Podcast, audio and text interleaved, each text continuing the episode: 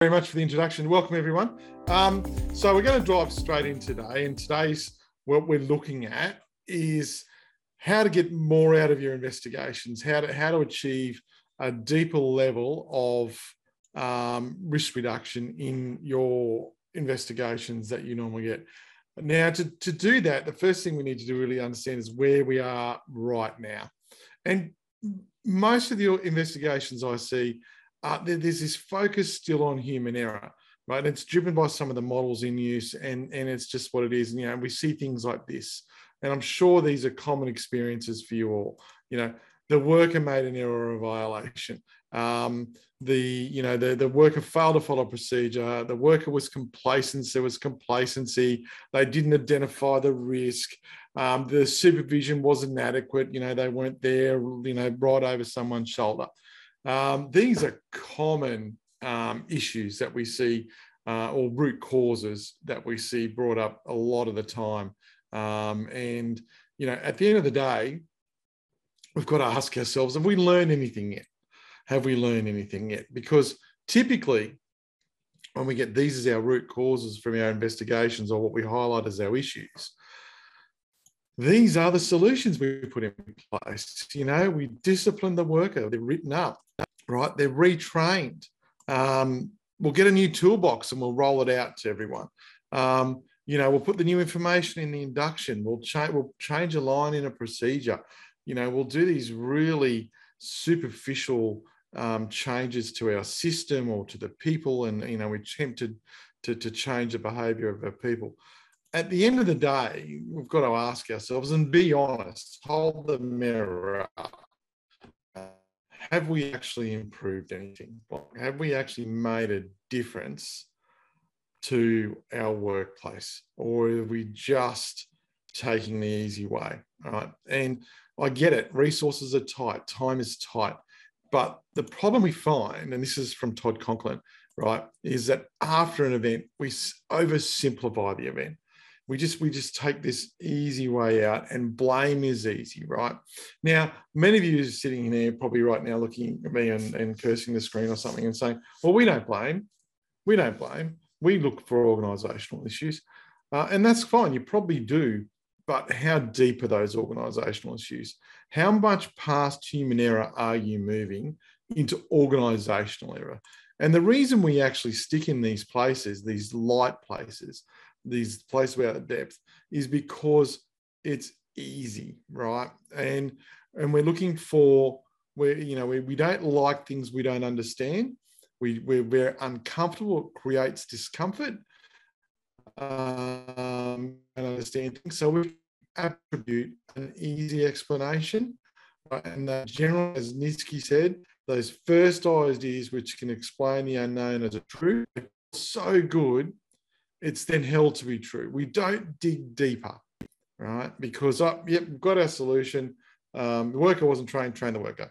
Or the worker was complacent, you know, let's have a conversation with the worker. The worker rushed, you know, we, we, we, we put out to the workforce we tell everyone, um, you know, don't rush. You know, there's no production pressure. However, you know, we know that's not true because we need production pressure, right? So we've got to go through that. Now, typically, what we see um, in a lot of events is how we treat people. And when we see people involved in an event, they are typically asked about their own actions. And that's where we focus our investigation. This is the problem, right? Because if we view the driver as the problem, then that's our that's what our questions are going to be about.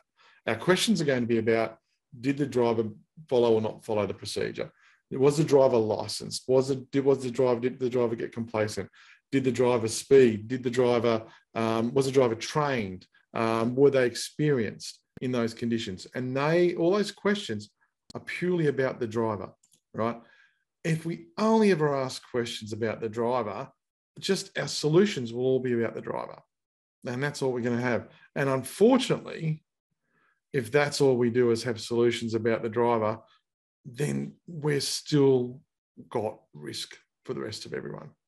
And I'll demonstrate. There's a story I tell, and, and a few of you who've, who've, who've tuned in today, I've heard this story a few times. but I like it because it's simple. It gives a really clear de- description of what happened. So I was working with a with a with a mining company a few years ago, and this vehicle was um, this was before I got there. It was about a year before I, I came in to give these guys a hand on critical risk, and a, and a, and a driver of a light vehicle. When I say light vehicle, it's just a Ute, standard Toyota workmate Ute, was driving out of the mine site, parked the car to go and get to get out of the car and go get a tag, their identification tag off a tag board. They jumped out of the tag, the, the car, ran around, grabbed the tag, turned around. Oh, vehicle's not there, right? It's rolled down the hill. And because, you know, when they pulled up, they hadn't put the handbrake on, they hadn't put in gear, they hadn't put in the wall, all these sorts of things, right? So they did uh, an IQ investigation, and basically, this is what they, you know, this was the root cause. And I'm sure this is, sounds common. The worker failed to follow the procedure. I'm sure heaps of you have seen that. Um, and that drove their solutions because the questions were about the worker, you know, failed to follow procedure. Now, you know, guess, and like, you know, there's no prizes for this guessing, for this, for winning this one, is guess what the solutions were. Guess what the actions were. Worker received a written warning and they were retrained in operating a light vehicle. Right. That was it. Those sound familiar? I've seen it countless times. And look, to be quite honest, a number of years ago, that's where I was at. That's where I was at. I thought that was doing a good job. And now I know it's not. And most of you, I assume, know it's not too. So, now 12 months later, almost to the day, the exact incident occurs again. The exact time of day, the exact type of vehicle at the exact location at this exact same mine, right? Got out, stopped the vehicle, ran around to go take their tag off the tag board, turned around, car's not there, rolled down the hill. And this time it's just hit a wall. And the, the general manager of the mine asked me to investigate. And we made a conscious decision that we're going to apply and change our thinking from who failed to what failed we were going to look at the organization's skin in this game because obviously our previous investigations don't prevent reoccurrence. And by the way, that's one of the unicorns in the safety world that uh, investigations will prevent reoccurrence because they don't, right? Um, and just look at the amount of recurrences you have. We decided to look at what's what's our skin in the game as an organization. Where have we contributed to and enabled the error. Now we know the, the, the, the driver didn't put the handbrake on and didn't put it in gear, right? That's an error. Haven't learned anything yet. If you, and that's a counterfactual. If they had put the error, the handbrake on, if they had put it in gear, yes, of course it wouldn't have rolled down the hill. But we haven't learned anything. So what can we learn? And this is what we learned. We weren't that there was resource constraints we learned there was normalized deviation. You know, I went and spent several days driving around with various people, just talking to them and about everything, and not just the event, about work. And we found that a lot of the time people didn't park properly. There was real production pressure. You know, we learned that, for example, that this mine, like very close proximity to a town, and if you didn't um, get out on time, if you didn't actually leave the underground workings on time so they could set off the explosives on time, they couldn't fire. They couldn't fire the explosives. Because if they did fire the explosives, when they fire the explosives, if they did fire the explosives on time, oh, out of time, sorry, then they'd get a thousand phone calls to the EPA and the EPA would, EPA would find them. So they had a choice. They either fired outside, got a fine, which eventually would, you know, uh, affect their license to operate, or they didn't fire the explosives and they couldn't, and it really constrained production for the next day. That's production pressure. There were change management issues and risk assessment issues. They put this process in, this underground tag board, with no absolute no um, risk assessment, no change management. There were 30 vehicles going out at the end of the day and coming back in at the start of the day that were required to stop at this location. They had space for car parking for two. what's this? You know, what what did they think was going to happen? Where was the surprise? Right. The, the obvious answer was there was not enough parking. We found that, which wasn't found in the original investigation. There were trade offs, right? The, the, the management team just didn't have the resources it needed. So it was trading off doing certain tasks in prioritization. The supervisors were spending 80 to 90% of their time doing paperwork on the surface instead of being with their people. You know, they were working, they were working on safety work, not the safety of work. All these issues we found, right? And and David's correct. It was all previously it was fix the worker. But look at what we found. This was asking the right people the right question, observing normal work, right? The, and look at these systemic issues we're finding, right? There were systemic issues we're finding here. Change management, it's a, it's a system issue, right? Risk assessment, system issue. Supervision, system issue. These are system issues that we need to explore with greater depth. And that's what we found. And correspondingly, our corrective actions, our recommendations were based around these issues, these system risks that we found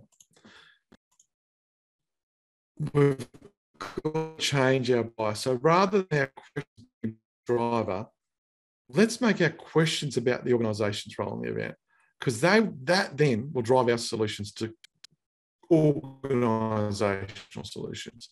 And those organisational solutions, provided we're deep enough, that's where we'll reduce systemic risk, right? That's where we'll hit it. And mention Todd again. Sorry, I, I, I, love, I love Todd and he's got some great stuff. Um, he's written a few books worth having a look at. A fatality, a fatality or a serious event is an organisational failure. It's not human error, right? You know, we've spent the last 20 years trying to fix the worker. It's not working for us, right? We need to change the focus. We need to change the focus on our organisation, on our system, right? And there's a number of areas we can look for this. Like systems thinking for safety, um, the 10 principles by, by Steven Shorrock. There's some really good stuff in here. It talks about, so, so um, Shorrock talks about how the system's interrelated, how outcomes of the system come out of the whole system and how it's interlinked. There's there no nothing happens in isolation. It all emerges, and success and failure emerges out of the same system right? And then what Shorrock's talking about is some of these system things. And this is what we need to get our investigators to truly look at when they're looking at their investigations, right? What are the what's the field level involvement like in, in, in the empowerment like, right? Where's the local rationality? Okay. Where, where have we got demand and pressure? Where's there's resource constraints? You know, COVID has affected greatly industry in the last two years and how we do things. How many investigations are, no, are, are pulling up that COVID has affected resources, be it people, be it equipment, those sorts of things. The trade offs that we have to do, right? All these things, and even just the normal variability variability of work. You know, we know that that these things all contribute. We look just independently. We have to look at how they relate to each other, right? And so as Shorrock talks about, you know, these things, success and failure, emerge from the total system that we have, right? And they're equivalent. They, success and failure come out of this. So, you know, this is where we need to start looking in our investigations, right? Is our systems. Another area we should start looking is in high reliability organisations, right? and they possess these and they call themselves a learning organization, right? And that they are learning organizations. They have these five common characteristics. Now, there's a whole heap of of um, papers written about these guys and, and, and, and, science behind HROs. If you're not into it yet, I, I really encourage you strongly to have a look at HRO theory and its practicality because this is where it matters. And they have these five common traits, right? They have a preoccupation with failure, um, this chronic unease. It, it, it's basically, you know, what's going wrong when there's nothing going wrong. A reluctance to simplify, which we're going to go into greater depth in the, in the next slide. They're sensitive to operations, the variability of work, right? The difference to expertise, acknowledging that the people that do the work, all right, are not something to be fixed. Yeah, then there's something to be harnessed. There's solution waiting and desperate to, to be empowered to, to help fix the issues we have. And this commitment to resilience, right? It's building an error tolerant, system, right, that we know um, is, is can survive failure and thrive after failure, right? These are the, the, the principles of a high HRO. How does this help us with investigation? Because if we're a learning organization, that's what our investigations will do. They'll actually help us learn and improve, right? And if we look particularly in today's terms of today's frame of reference for, for systemic issues, we look at this reluctance to simplify right? They're learning the real reasons uh, behind success and failure, not just failure, it's success as well, right? This is what we're trying to achieve success and failure, right? They avoid discarding information until it's well understood. We don't just look for that simple explanation, right? We want a deep analysis of a wide range of data. So, each out not learning, investigating, event, but learn about the work. What's everything about the work and the context of the work? That's that data we're talking about. Rep- understand the reasons for success so we can replicate them, right? Understand reasons. And most importantly, they're wary of blaming human error, right? They don't stop with human error. They that's a starting point, if anything, right? Uh, that's where they work. Now, we, we, we review uh, countless investigations here, and too often we see um, organisations who say, "Yeah, we've got an blame culture. We don't blame that," and that's okay. I get that. You know, we're seeing we're seeing now less and less of worker being disciplined, uh, and and but we're still seeing other things. We're and trained, and we're still seeing these these sort these are the sort of organisational issues we're seeing right? We're still seeing the worker wasn't trained. We're still there was also seeing the procedure was wrong or missing. So we put a line in the procedure. We're seeing the risk was not identified or a guard was missing, you know, or the equipment broke down. We're seeing these as our organizational issues. And unfortunately, that's where investigations are stopping. And it's just scratching the surface. What we're after is the systemic organizational issues, right? If these are the the the the, the the processes, the foundation processes in our organizations which aren't working well, right? Um, and they are inherent to the overall system. You would go back to Shorrock's um, principle of emergence, the, the, the system being interrelated. They're not isolated factors, right? These are the foundation things, and you know these foundation things in your business you know these things that aren't working. Um, we talk to a lot of organisations about risk management, risk assessments, and you know, I, I bet you, uh, I, I bet that you know you're not happy with the risk management processes. Well, you're unhappy. Well, majority, majority of you, and it's a generalisation. I know there'll be pockets of brilliance. Um, that, for example, we're not happy with how risk assessments are done. We know at a lot of levels they're tick and flick. Yet we have we don't get past that right?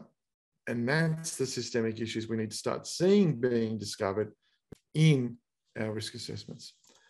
I'll give some examples here. So if we look at this, a worker not trained or no VOC for forklifts, we know they're organisational issues, right? And they're easy to fix. So that's, you know, we'll just train the workers. We'll implement a VOC for forklifts.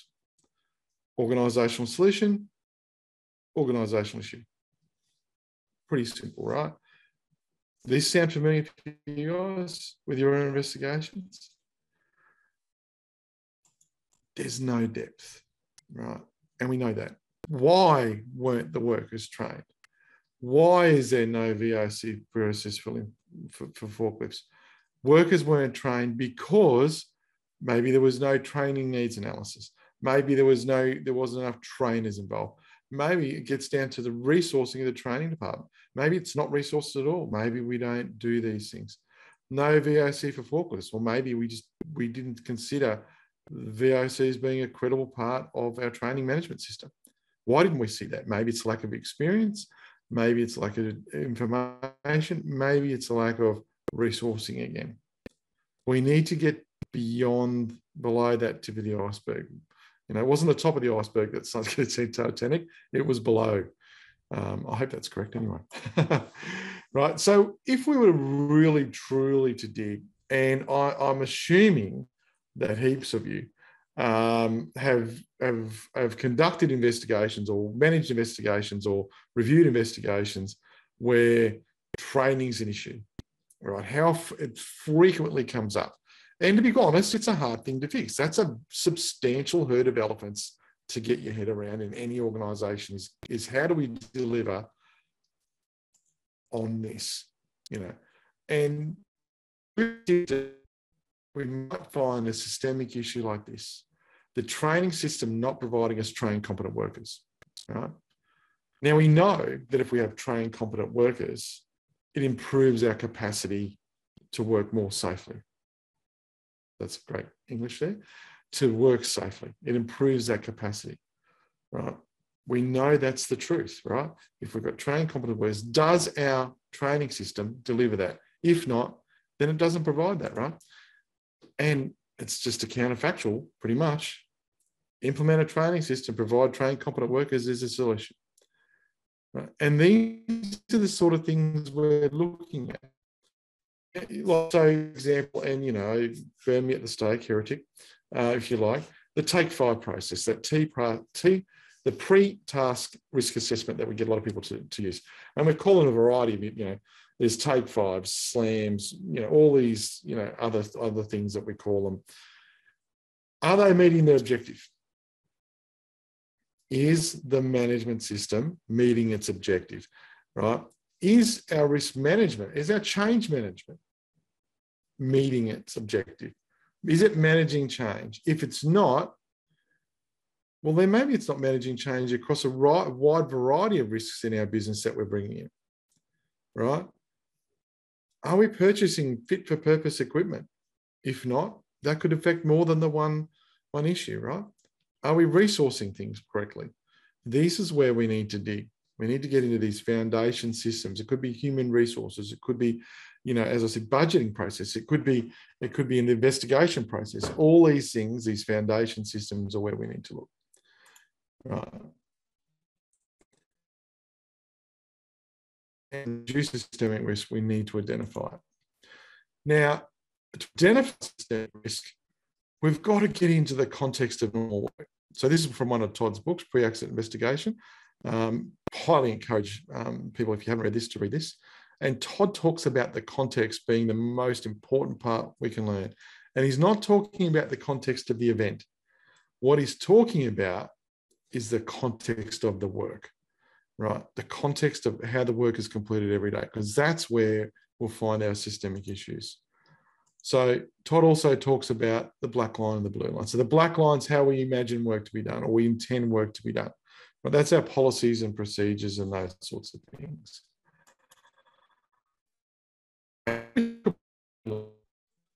This is where how work is normally done every day, every day we know, you know, I talk to heaps of people and heaps of organizations, and typically I get a response of anywhere between 50 to 70% that our procedures are complete and correct. So, what are they doing the rest of the time? They're adapting, they're innovating, they're getting the job done. If you tell them to dig a hole and you give them a backhoe, they'll use the backhoe. If you tell them to dig a hole and all they've got is a shovel, they'll use a shovel. That's how workers work. We come to work to get the job done, get paid, go home, right? And no one intentionally comes to work to get hurt. So, what drives how they choose to do a job? Well, personally, I think there's some of work to be done in this space about choice in this occasion, in this instance, but I think it's more about reaction and response. And they're responding to all of these type issues. And they occur whether or not we have an event or not. These exist all the time. You know, we talk about design shortcomings. Maybe there's issues with the with the with the plant, the fixed plant itself or the mobile plant. The variability of work. People come and go. Like, you know, a lot of organizations now experience labor shortage, um, particularly um, unskilled labor shortage. Right, that's affecting how we go, and and we and we're also experiencing skilled labor shortage, right, which is amazing considering where we are um, in the world right now. We've got flawed processes, right? There's resource constraints. I don't work. I don't work with any organisation that believes they're overstaffed. Every organisation I work with believes they've got more work than they can possibly do. Right? We talk about goal conflicts, and there's age-old ones like you know operations and maintenance, uh, production and, and safety, um, you know, contractor-client goal, goal conflicts. All these things drive how work occurs, right? The conditions of work.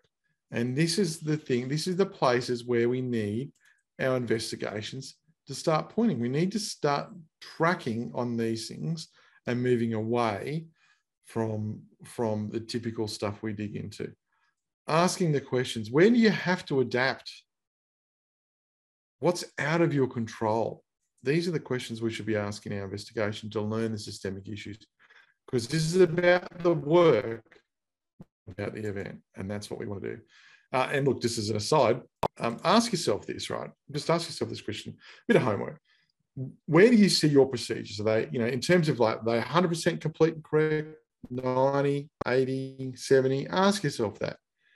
And acknowledge that if we acknowledge that they're not always complete or correct, and they and probably couldn't be, to be quite honest, yeah, imagine how big they'd be why do we only react or respond when something goes wrong? Why do we not react when work goes well or respond when we, work goes well and reward our workers for adapting and having success?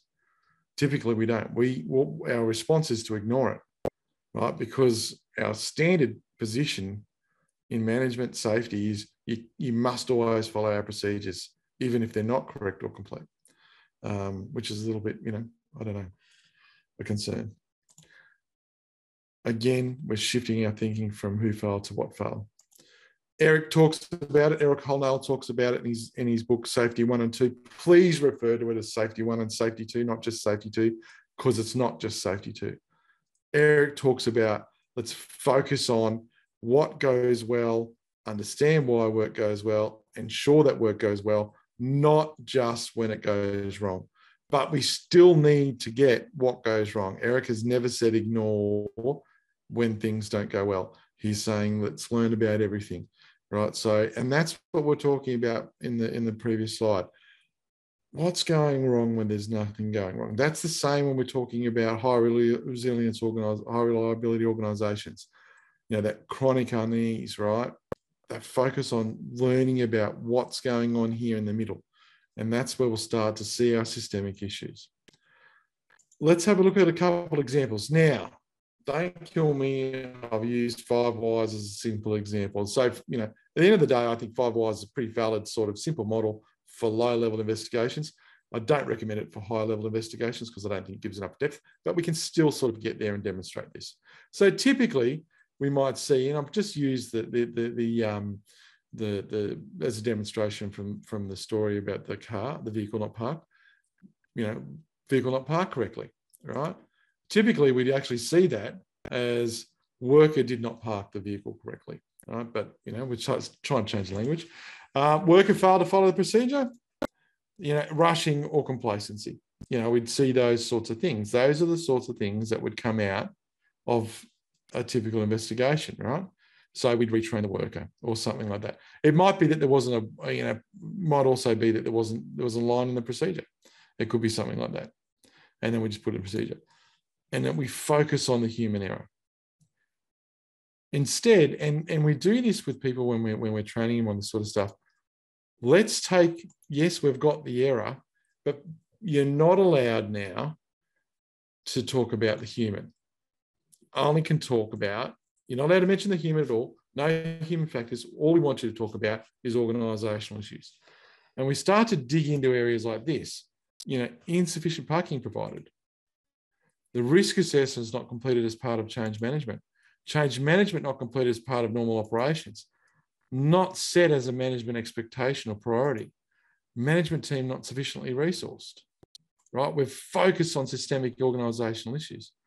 Now, if we really dig deep into these things, right, we see these are things that could actually affect how other things are done. For instance, yeah, we could have easily st- stopped here at, at, at, question one and gone, yep, they don't have enough parking, put some more parking in. Yep, we could do that. But hang on, why aren't we completing risk assessments of change management? What other areas are we exposed to in our business? Where could change management have really uh, uh lead us exposed if we're not doing it properly, right? And I see this change management issue so many organisations, and it astounds me because we should have learnt this with Piper Alpha, right? I mean, this is an old. This is this is a foundation of modern, you know, of, of, of what we consider part of modern safety is Piper Alpha, and the lessons learned from there was change management, right? So that's a systemic issue. Are you picking that up? Right? It's not completed as part of normal operations. Well, we can, these are system issues we can fix, right? Not seen as a management expectation or priority. We can change that, right? And if the management team's not sufficiently resourced, we can change that.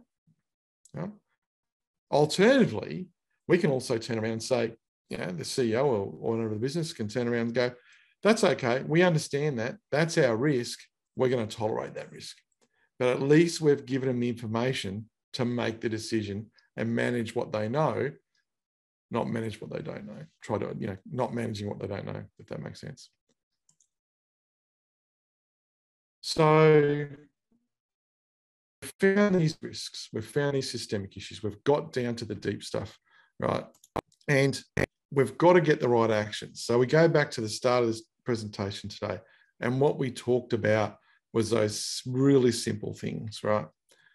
What we're trying to do with our actions, and this is what investigators need to challenge themselves for, is creating the distance between the risk and normal work.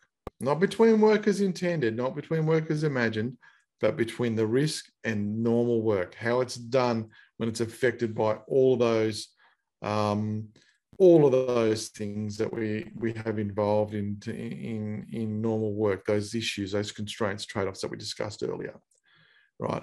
And we need to get at the higher end of the hierarchy, right? We need to get higher into the hierarchy. If you went back and looked at your hierarchy, um, of controls that you've applied with your previous investigations, how many are admin actions? What if you removed all of those?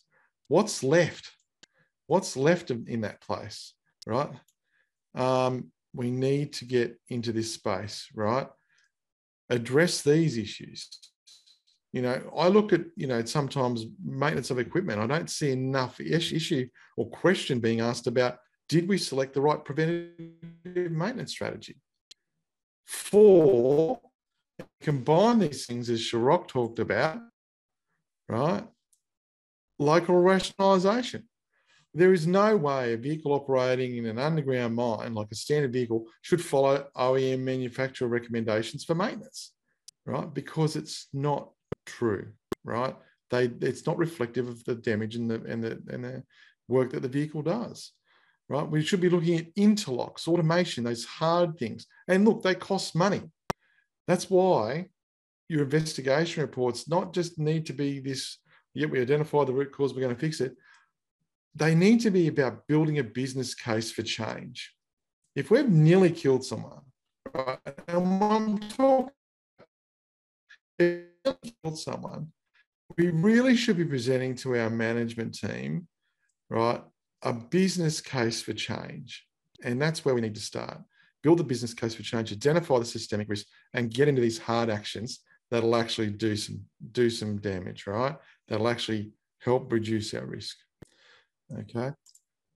Now, I've stolen this slide from one of my other presentations on critical risk management that we did there with um, with Mosh, and too often I see critical like these controls that come out of of, of um, or actions, which are just controls, right? Actions are just controls to manage the risk we found, right? Um, are just so poorly designed, right? We just, they're, they're a motherhood statement, right? If we're talking about critical risk and we're putting actions in around fatalities, they need to have, be designed properly, right? They need to be about what is actually going to happen at the work front, at the workplace that actually affects change. It needs to be about the safety of work, not safety work, right? And they need to have objectives and targets. They need to have performance requirements. We need to have the identify reporting systems and monitoring effectiveness. The ICMM, so I think it's the International Council of Mining and Minerals, has some great guidelines on critical controls, the design and management. Please go there if you want to have a look and dig in a bit deeper and see how we can how we can do this better. But you know, let's get specific with our controls and our actions and actually make a difference. Right. That's how we start to see systemic risk reduction. Now, as part of investigation, we come up with these systemic um, these systemic uh, issues. That's too big for us to include a systemic, like a real focused action plan for a systemic risk. And I've put this one here, the training example in here. Now, to actually implement a training system, provide trained competent workers isn't something we can do in a week or two weeks or, you know, even three weeks it's going to take significant planning. It's going to take significant consultation. It's going to take resources. Um, it's going to take change management. So, in your investigations, uh, our advice is just put the goal based recommendation and let the subject matter expert who's accountable for this come up with a specific plan on how to fix it. That's their job. Right? But we've identified the risk, we've identified what we need to do as a, as a goal based recommendation, and therefore we leave it with them, right, and let them do what they've got to do. Um, and then we'll see, you know, and that's that deference to expertise, right? We'll actually see the experts solving the work. Um, and that's about it. And I see, um, thanks for bearing with me. It's been a quick one today. Um, and I see Renee's uh, put a comment in the group chat there about um, too much focus has been placed on policies and procedures, what the work is actually done and what they're faced with. Yep, and that's it. We're talking about normal work. So uh, thanks that. So um, yeah, I'll, i guess I'll back to you, Sarah. Thanks, Mark. Um, well, I'd like to invite some questions in the Q&A panel if anybody has any. And um, uh, just while we wait, that um, brings us actually to the end of webinars this year. So it's been a great a year and I'm thankful for everyone who's participated and, and, and especially all the experts who've um, offered their advice throughout the year. Um, I think people are learning a lot. Um, just in the chat feedback, if you like, um, just uh, any topics you'd like to see next year coming up, um, anything you need to would like to learn more about or explore, any thoughts. Um, we're looking at having some panel discussions too, if you if you uh, think you can suggest any topics for those. Um, so, uh, Mark, yeah, we don't have any questions. Um, we will send that video out later today and podcast. Um, David said, thank you, Mark. Marsh, very much appreciate your expertise and willingness to share your experience and knowledge. Um, and that's what it's all about. So yeah. it's, it's, great. Yep. No, thanks, Sarah. And thanks everyone for your time today. Look, our website's up there. I've got my contact details there. Feel free to reach out if you want to have a chat um, about investigations or risk management. And yeah, we're happy to happy to chat anytime. And thanks, Sarah, for, for hosting uh, the the last one. You'd be relieved. Um, and uh, thank you very much uh, for hosting today. And thanks everyone for coming along. I appreciate it. Okay. And thanks, David. Thanks, everyone. Bye. Bye.